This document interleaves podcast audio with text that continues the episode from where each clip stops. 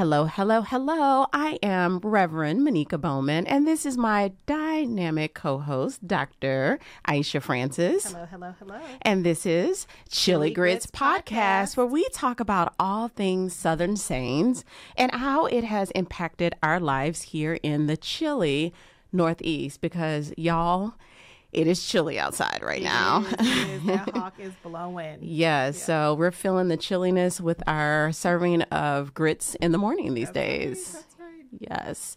So, Aisha, what are we going to discuss? What Southern saying are we going to discuss today? Today, today's saying is one that I think folks are familiar with. Okay. It's a- an edict that was uh, often said around my household, which is if you don't have anything good to say, don't say anything at all. Or if you ain't got nothing good to say, don't say nothing at all. Keep it quiet.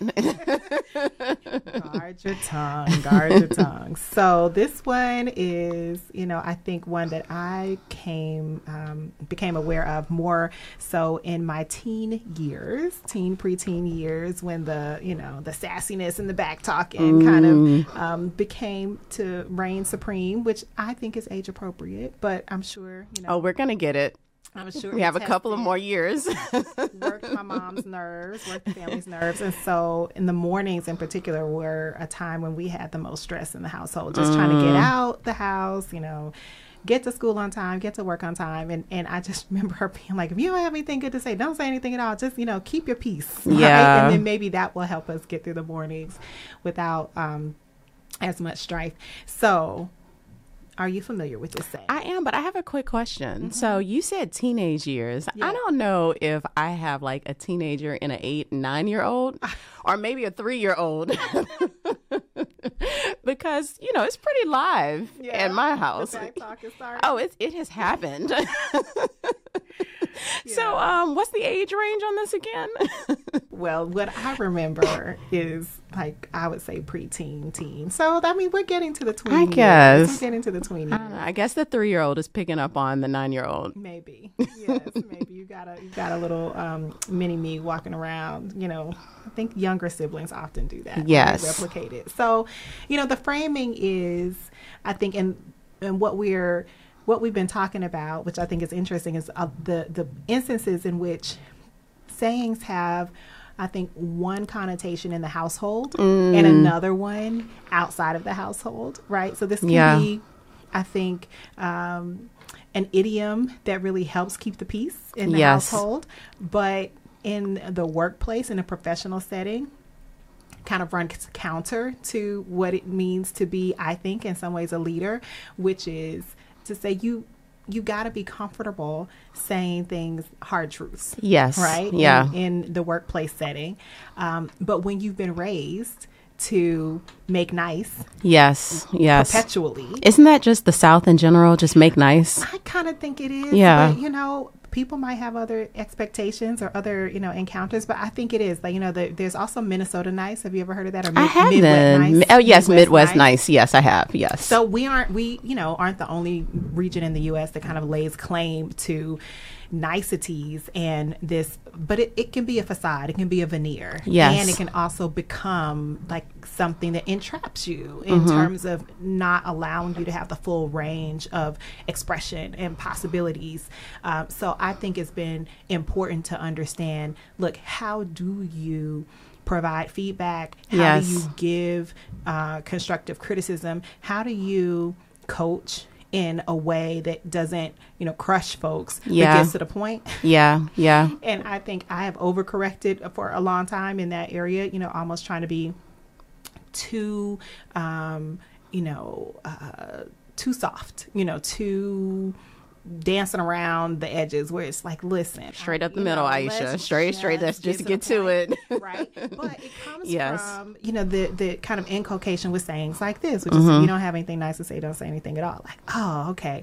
But in the household, again, one one thing in one context. In the workplace, a whole It's a whole totally other. different. So you know, hopefully, it helped me to keep the peace. The other thing that we did that my mom would do is um and I should have looked up the scripture beforehand, but it got so bad that at one point, you know, almost when you were in school, you would have write offs. Yeah, yeah, yeah. Hopefully, y'all know what write offs are. So for I went to all different types of, of, of institutions for my education. But at one point, I was going to a uh, Baptist um, school, basically like a Baptist church that had a school, right? So Christian school. So we had a lot of write offs. And so my mom got the idea that I should do a write off related to my back talk.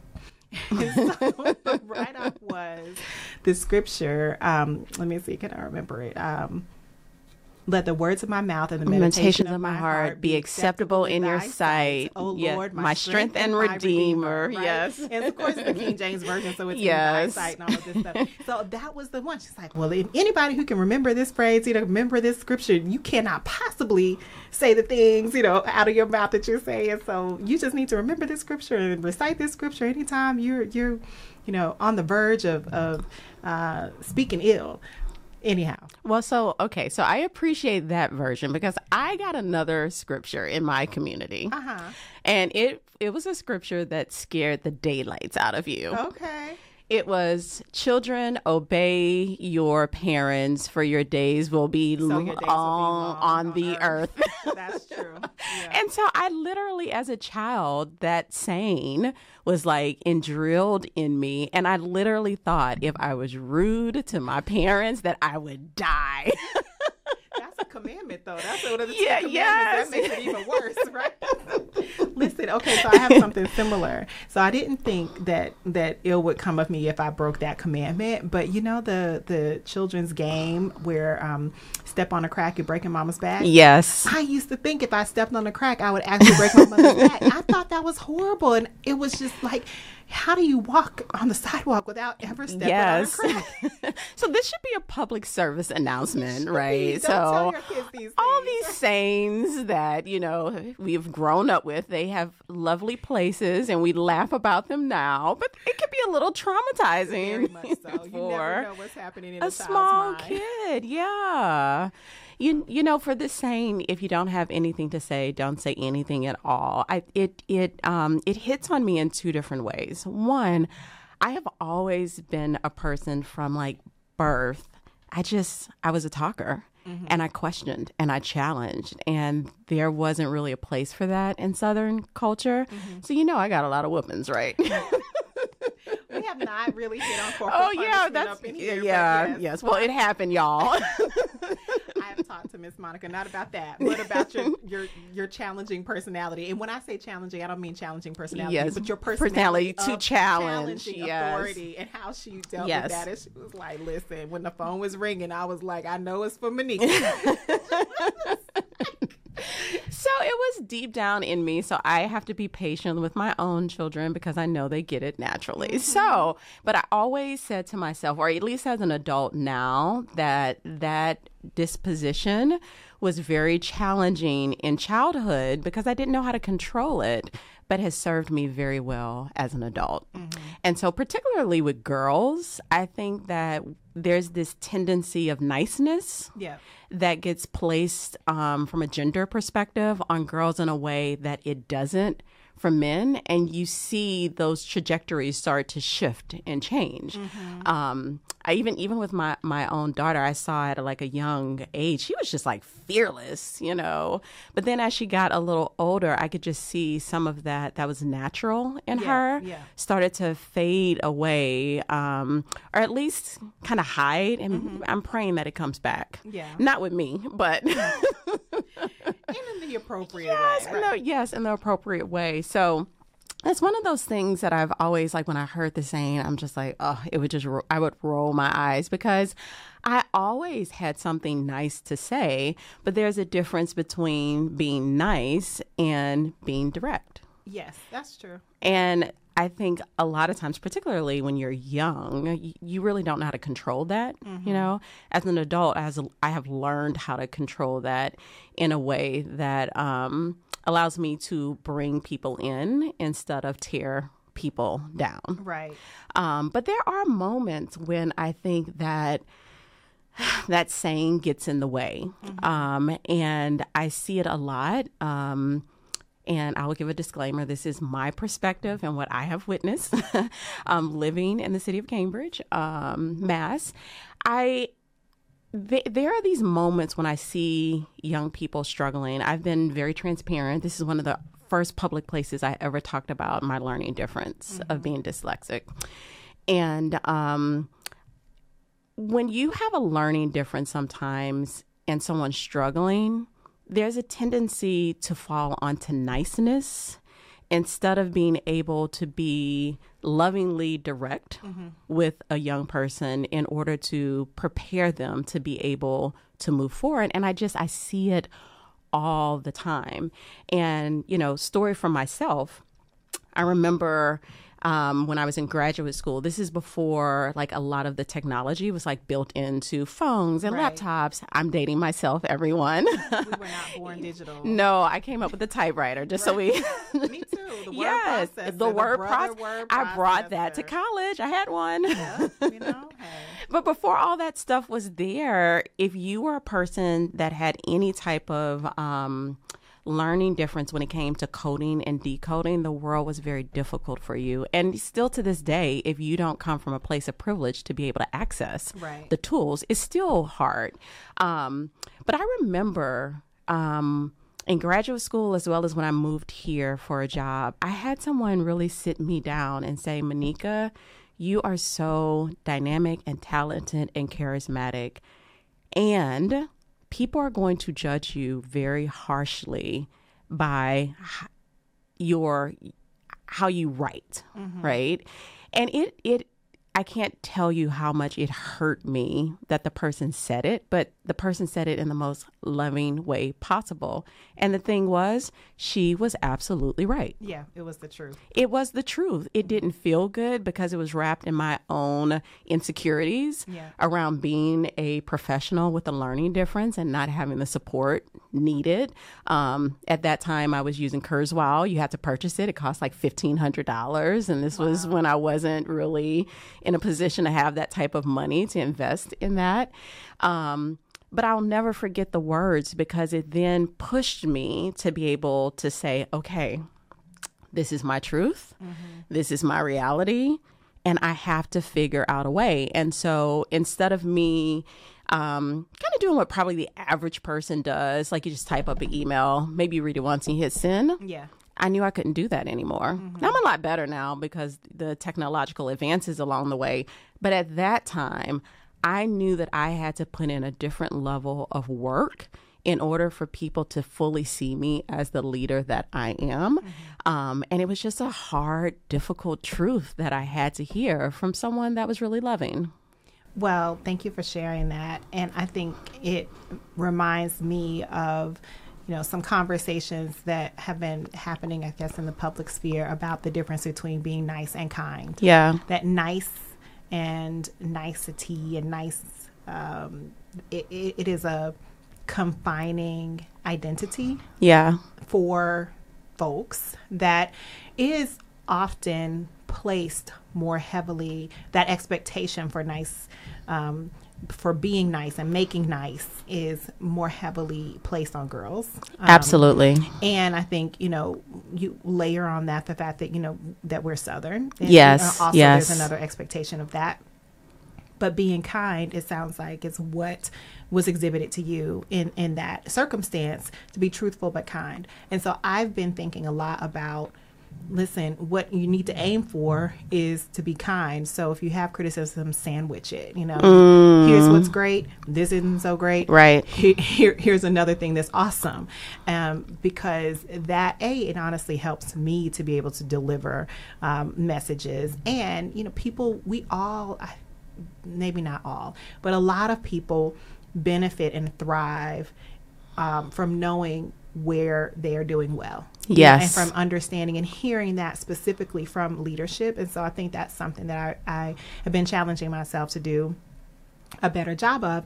And then I think the other piece of this is, you know, realizing that regionalism is alive and well, but we also don't have, you know, a, a, a monopoly as Southerners on you know this maybe as many sayings as we thought we did right? Because, Absolutely. because we learn them in the context in which we learn them you know it gives us a sense of ownership around them. But um, i'm i am recently uh, recently returned from um, a learning journey. I was in montgomery alabama and selma with the adl um, aspen institute civil society fellowship and so there were 22 of us on that experience and one of the things from all over the, the nation um, the coasts and the middle of the country.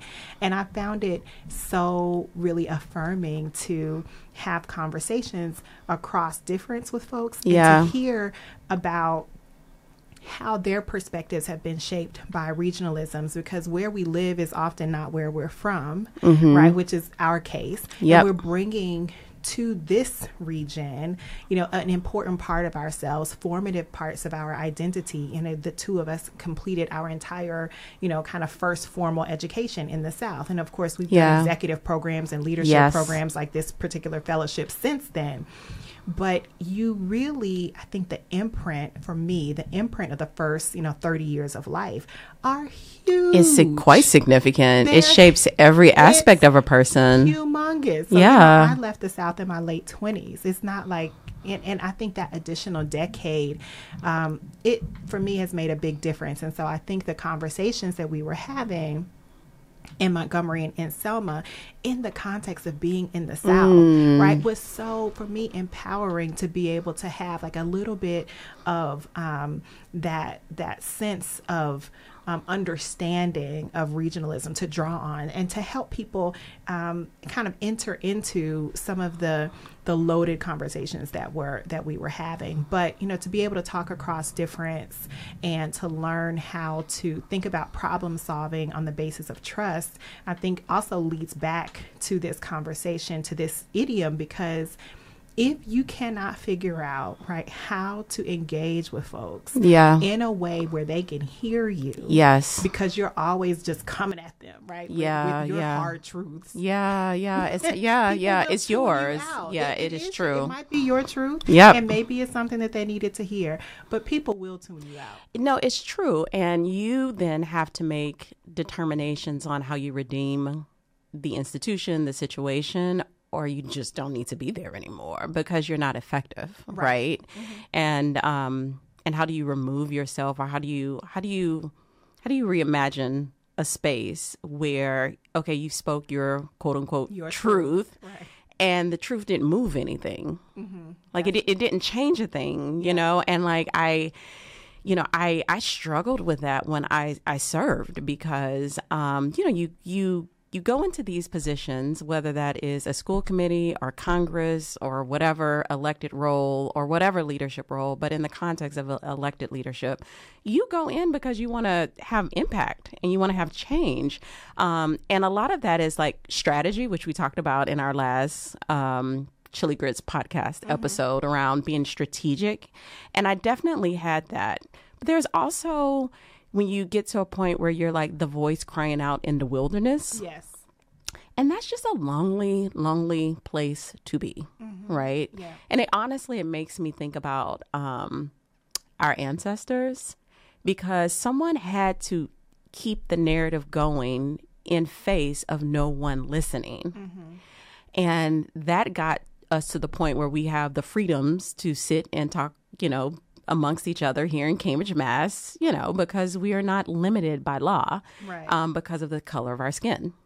So someone has to keep saying it, even when it's uncomfortable.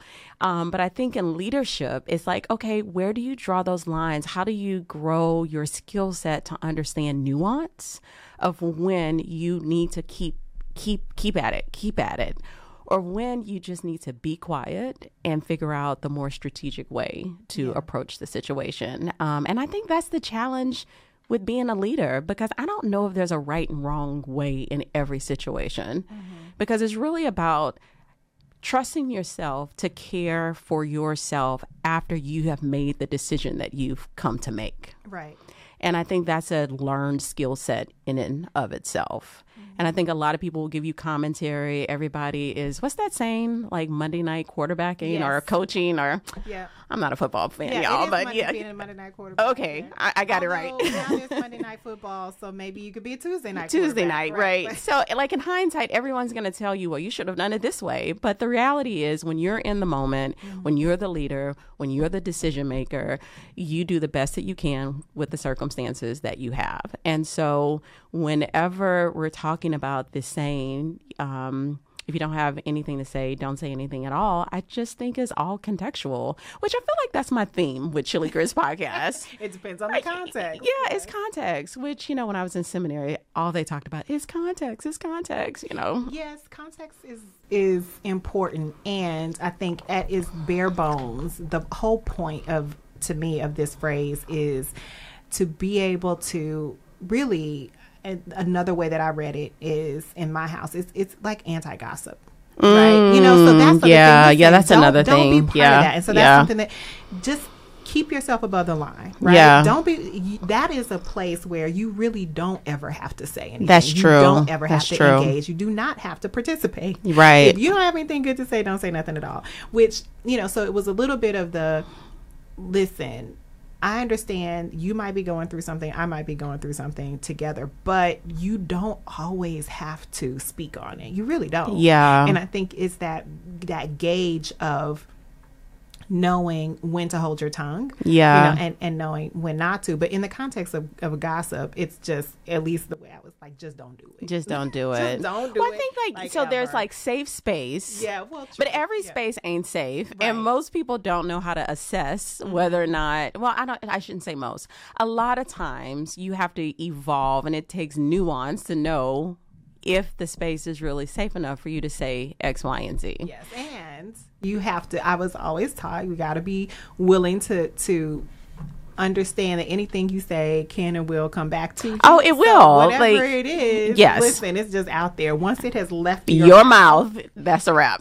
out there in the ether, it could come back to you. It could come back yes. in the way that you said it. It could come back. You know, contorted and Absolutely. twisted, but it's done. Yeah. So I think between the trying to navigate, you know, the keeping the household peace and teaching about, you know, the the the kind of, I think, um, sort of minefield of gossip. Yeah. Right. This being careful about what you say and when and how Yeah. is something that in general I think has served me well. Now, you Yeah. know, moving into the professional space, have I needed to push those limits and push those boundaries? Sure. But all in all, I've loved that I have that kind of homespun um, sense of a code, right? A Yeah. code of conduct to, Yeah. to fall back on. I'm comfortable with it, you Yeah. know, in, in the grand scheme of things. And so, you know, it's just one of my one of my all time favorites. Well, Aisha, so I had to learn the hard way. Mm-hmm. You know, hard not life over here. well, I have said things I probably shouldn't, and it has wrecked relationships and all the things, right? So, so Aisha is Exhibit A, the way you should do it. If you need to hear some stories that I'm not saying on this podcast, yeah, there's there's well, I'll just say for people that have to um, evolve and learn how to control themselves, there's redemption and there's a path for you. You can still be a great leader. oh my gosh.